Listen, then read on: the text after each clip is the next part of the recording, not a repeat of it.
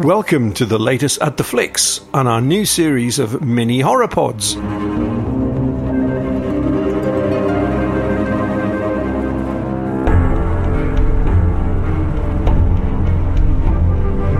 Welcome back from the crypt. Must be a full moon and time for another horror pod short. Our listeners seem to like these things. Always a pleasure to be allowed out, as Neil never visits.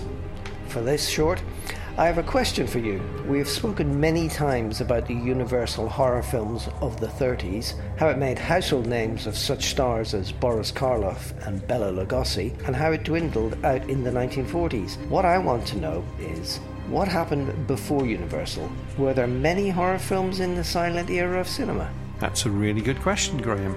And in the strictest sense, the answer is no. You see, horror is a term Universal used for their film cycle, starting with Dracula and Frankenstein. Now, in retrospect, they must be kicking themselves for not trademarking the term. Just think how much that would be worth. Now, before 1930, the term for this type of film was spook film, very much betraying its American roots and ignoring the rest of the world's contribution to silent horror cinema. How unlike the Americans. Interesting, I, I didn't know that. Yeah, and we can test this out on Neil.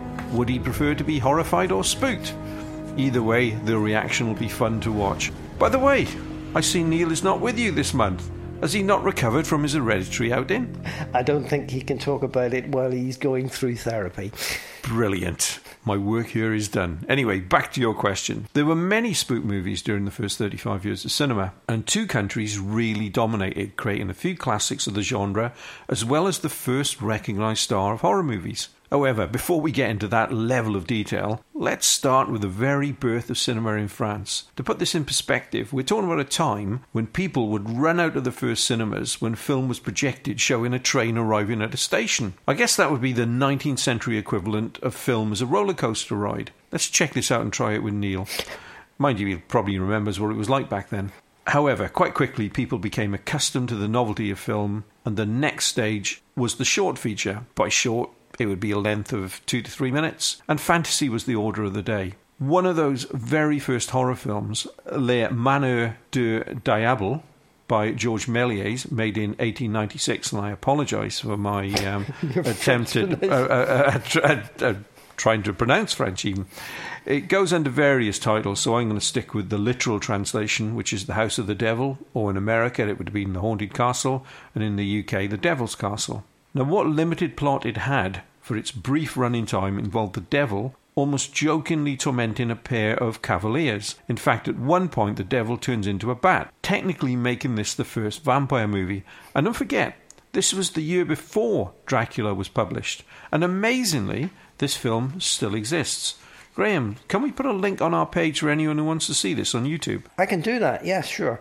Uh, in fact, I may even watch that one myself. Do any others of these early spook pictures survive? Indeed, they do, Graham. The Lumiere brothers, also French founding fathers of cinema, made such fantasy films as Le Squelette Joyeux in 1897, translated as The Merry Skeleton, and once again, apologies to any French listeners. Uh, we can also provide a link for that. This is only 40 seconds long and shows a dancing skeleton falling apart, then putting itself back together again. wow, we haven't got to the 20th century yet, and I'm very aware that this is supposed to be a short pod. You mentioned earlier that two countries dominated the spook films. Were they America and France? Half right, America had the resources, and as the people's appetite for film was voracious, they made thousands of all types, including spook. In the early days, I would say this was limited to 15 minute features, up from that 2 3 minutes I mentioned earlier, and they were usually based on classic novels such as Frankenstein in 1910 and Dr. Jekyll and Mr. Hyde in 1912. Both of these films survive, and we'll put links in the show notes. But I must tell you something I found very funny when researching this. The opening shot of Dr. Jekyll and Mr. Hyde is a book extract with the heading Graham on Drugs. Seriously, I must have a look at that. that, that the, the, film, that is, uh, not the drugs. Understandable. Until a few years ago, the 1910 Frankenstein film I just mentioned was thought to be lost. It is a fascinating watch. Uh, very different to watching a film today, I can assure you. Mainly for the creation of the Frankenstein monster, which shows some very early special effects, uh, which were created by running the camera backwards. I would add, there is very little in there that would trouble Neil. Another one I'll have to check out. Earlier you mentioned two countries. What was the second one? Germany. It ended up in a unique position because of the war. You see, in 1915, Germany banned all foreign films coming into the country, partially as a response to other countries not wanting to see anything German. Then, after the war, no one outside of Germany wanted to see German films, partly as a backlash against Germany for the war, and partly because the country was so financially unstable, cinema owners in other countries thought they would never get paid. So, under the Weimar Republic, a strong internal German industry developed, and at the heart of that was the cinema of German Expressionism. Is that like art expressionism? Yes, it was. Oh. In the cinema version of Expressionism, everything seen on screen reflected the minds of the characters. For example, it could be the clothes, sets, or lighting. Of course, given how dark a place the German people were in after World War One, it's no surprise that a large number of these films were either bleak suspense or horror, sorry, spook. In fact, without that global conflict, our cinematic history would be very different. So World War One wasn't that bad. I think you're stretching a point there, aren't you, Jeff? Uh, how on earth could something a century ago be influencing films today? I haven't noticed it in the Marvel Cinematic Universe. Uh, I see you're taking the lowest common denominator for a response. what next? We'll talk about Ant Man. Okay, the influence was in a number of ways. Firstly, there were those directors who learned their craft through the technique, and when Hitler's rise to power began, moved to other countries to make their films, which was usually America. An example of this is Fritz Lang, whose career began as a director in 1919 and who went on to use Expressionism in such films as Metropolis in 1927 and M, but the hunt for a child murderer in 1931, and then after that he left to go to America. There, he was one of the main creators of film noir, which is just another example of German Expressionism and can be seen in such films as The Woman in the Window, 1944, and The Big Heat, 1953. Mm-hmm. Then there was the other way directors who were sent to Germany to learn the expressionist craft. The main one who we remember today is Alfred Hitchcock. He was sent to Germany in 1924. Look at his films like The Lodger, 1927, Blackmail, 1929, and Psycho, 1960. Without doubt, Hitchcock has remained one of the most influential directors of all time, and as a result, some of these expressionist techniques survive today. That continuation of German Expressionism can be seen in such films as anything really Tim Burton makes. Batman Returns is a cracking example. Blade Runner, and horror films like The Crow. Uh, no, that's amazing. I, would never seen this connection before. Oh, okay. Well, to quote Al Jolson, you ain't seen nothing yet. uh, out of this initial expressionist movement came two horror classics both from Germany, and luckily both of these works are now out of copyright and links to them can be found again in the show notes. Remember copyright because I'm going to come back to that shortly with a copyrighting issue. But let's start on the first true classic of spook cinema, The Cabinet of Dr. Caligari, which was released in 1920. The version linked to in the show notes is a fantastic restored one with the colour tinting added back in, well worth an hour of anybody's time. By the way, do you know what the colour tinting is? No, no idea. All right. So the earliest films where they wanted to reflect a mood, um, and obviously everything was in black and white, they would literally uh. tint the ah. film a particular colour. So um, if they wanted it night, they, would, they, it would add a purplish tint to it. Uh, and things like that to just give it that bit of a feel before proper colour techniques came in. Now, I won't go too much into the plot of the film of Dr. Caligari. You can discover it for yourself. Although, perversely, uh, I know that's not like me, Graham, I'm going to talk about the end in a couple of minutes. So if you want to see it first, I suggest turning off this short, watch the film via our show notes link, and then come back for the rest of this podcast. Still here? Okay, let's talk about that ending. Essentially, it is all about the evil Dr. Caligari, played by Werner Krauss, who has total control over a somnambulist. A what? A somnambulist, a person in a strange sleep condition, who in this case is set off on sleepwalking kill missions by Caligari against people who have wronged him. The somnambulist is played by Conrad Veidt, who later went to Hollywood, again in the 30s, and played the lead Nazi in Casablanca. Um, he died quite young after that, unfortunately, only 43. The Cabinet of Dr. Caligari is a strange film with jagged sets reflecting a fractured state of mind and a wonderful use of shadow. The only problem with the film, and this is something critic Kim Newman has picked up on, is, as in so many other early spook films, they nullify themselves by having the whole movie revealed at the end to be nothing but a dream. And this film, with its bizarre usual suspects type ending, is no different. Thankfully, the other classic I'm going to talk about doesn't have that sort of ending. This proper proper ending, proper spook ending. Although this is the film where the copyright problem I mentioned comes in. What is the film? Uh, and can we add a link to it? The film is Nosferatu, and yes, we can add a link to it. In fact, there is a wonderful restored version available, which we can add the link to in the show note, which again includes colour tints.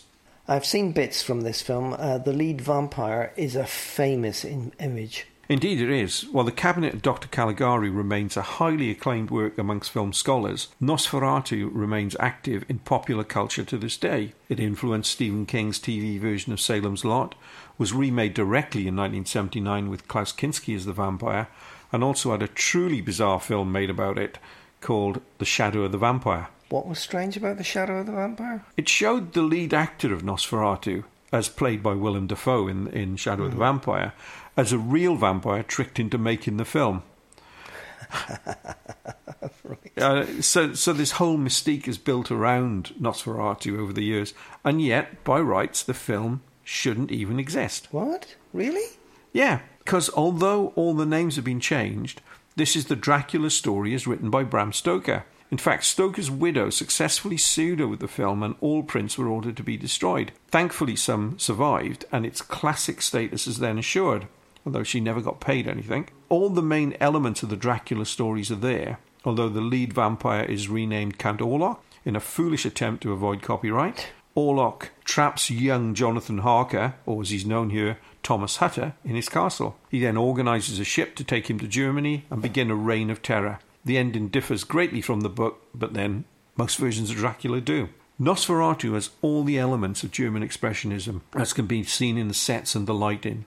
The lead character, Count Orlok, as played by Max Schreck, is an unforgettable monster of evil. The ending is also one of the greats of cinema history. In fact, the film has much depth to it, reflecting the time in which it was made. The sequences of rats bringing plague across the German town when Orlok arrived brings back the horrors of the Spanish flu of a few years before. It's very clever. Also, as Nosferatu is a silent film, every few years a composer will be inspired to write a new musical score for it. Hmm.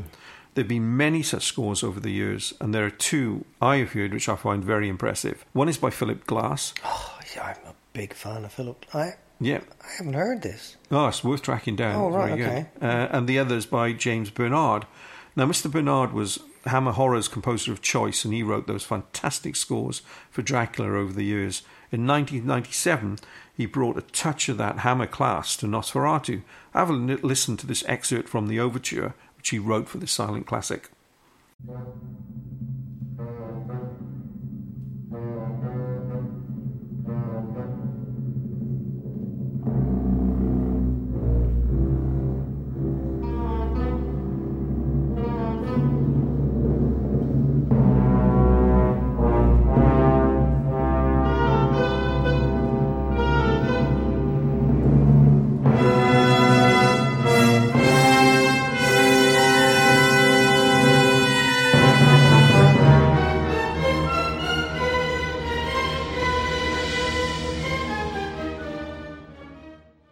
Pardon the pun, but that is full blooded. Exactly, and I hope to come back and talk about James Bernard in a future podcast. I look forward to it. So, returning to the silent screen, Germany seems to have had the edge with their films. Yes, they did. Although it was America which created the first horror movie star, being one Lon Chaney. Mr. Chaney started as a theatre actor before going to film. Back in the early days of silent cinema, there were no makeup artists. Instead, many of the actors who came from the theatre brought a tradition of doing their own stage makeup. Lon Chaney, it turns out, was one of the early greats of makeup effects. His ability, coupled with his skill as a character actor, soon got Lon Chaney noticed by the public, and he was very much in demand. His performances as the Frog in The Miracle Man in 1920 and as an amputee in The Penalty also 1920, are remarkable, and before too long he was the star of a series of horror classics. You, you mentioned earlier that American spook films were usually based on, on famous books. Did Lon Chaney make any of those? Yes, he did. In fact, his greatest performances were as the Hunchback of Notre Dame Ah, yes. and the Phantom of the Opera. Now, I was very fortunate a couple of years ago to watch the 1923 version of the Hunchback of Notre Dame as part of the Bristol Film Festival. The film itself was screened in Bristol Cathedral and had an organ accompaniment. Oh, wow, that must have been impressive. Yeah, it was. In fact, at one point I had to wander around the church and nearly got lost, and that was a little bit scary, but that's another story. now, the only problem is Universal, who made this film, their most successful silent movie, allowed the copyright to lapse, and no one has ever restored the film. It's very badly worn. Although the sets and Chaney's magnificent performances and incredible makeup do shine through. Again, if you want to see it, a link to the film is in the show notes. Now, one thing with Lon Chaney in his great roles, he was not afraid to be unsympathetic. There is a real madness with his hunchback and phantom characterizations, which lead actors would avoid today. And as for the full reveal of the phantom when his mask comes off, it occurs about 45 minutes into the film. Even today, bloody hell. Chaney suffered to get that phantom shock effect. He used painful false teeth and metal clips to make his face more skull like, actually pushing his nose up to the top of his face. It is said members of the audience passed out from seeing the Phantom in 1925, and to be honest, it's not hard to see why. Again, we have a link to the Phantom in the show notes. This has also been restored, and the colour tints are back in. Well worth a look. Now, at this time, mid 1920s, Lon Chaney star power was at its height. One of the most popular jokes of that period from comic Jim Dilly was, Don't step on that bug, that's Lon Chaney. Years later, there was even a film made about him. James Cagney starred as the Man with a Thousand Faces, 1957, and although most of it is fiction, as Chaney was a very protective of his personal life, it nevertheless is worth seeing for some of the recreations of scenes from some of his most famous films. What happened to Lon Chaney? How come he didn't get involved in the Universal films? Well, if you count The Hunchback of Notre Dame as a Universal monster movie, technically he was involved. Unfortunately, in reality, he was diagnosed with lung cancer and he died in 1930, just before they started. He was just 47 years old. It is said he was Universal's first choice to play Dracula, not Bela Lugosi, and that would have been interesting. Although I have my doubts about that story because Lugosi at this time was wowing them with his stage performance uh, role of Dracula. As Ray Bradbury was to say of Lon Chaney years later, he was someone who acted out our psyches. He somehow got into the shadows inside our bodies. He was able to nail down some of our secret fears and put them on screen. As a postscript to this, Lone son Creighton changed his name to Lon Chaney Jr., and he did become part of the Universal horror cycle. He was the Wolfman in the series, and he was also a good horror actor in his own right. Are you setting the scene nicely to talk about Universal's horror cycle? That is for the future. Looking out, daylight looks like it's about to come, so it's time for me to go on our own silent horror Neil to emerge from his safe place until the next time. Before we meet again, I might even try watching some of these, provided they're not too frightening. That's it for this horror short. See you at the next full moon.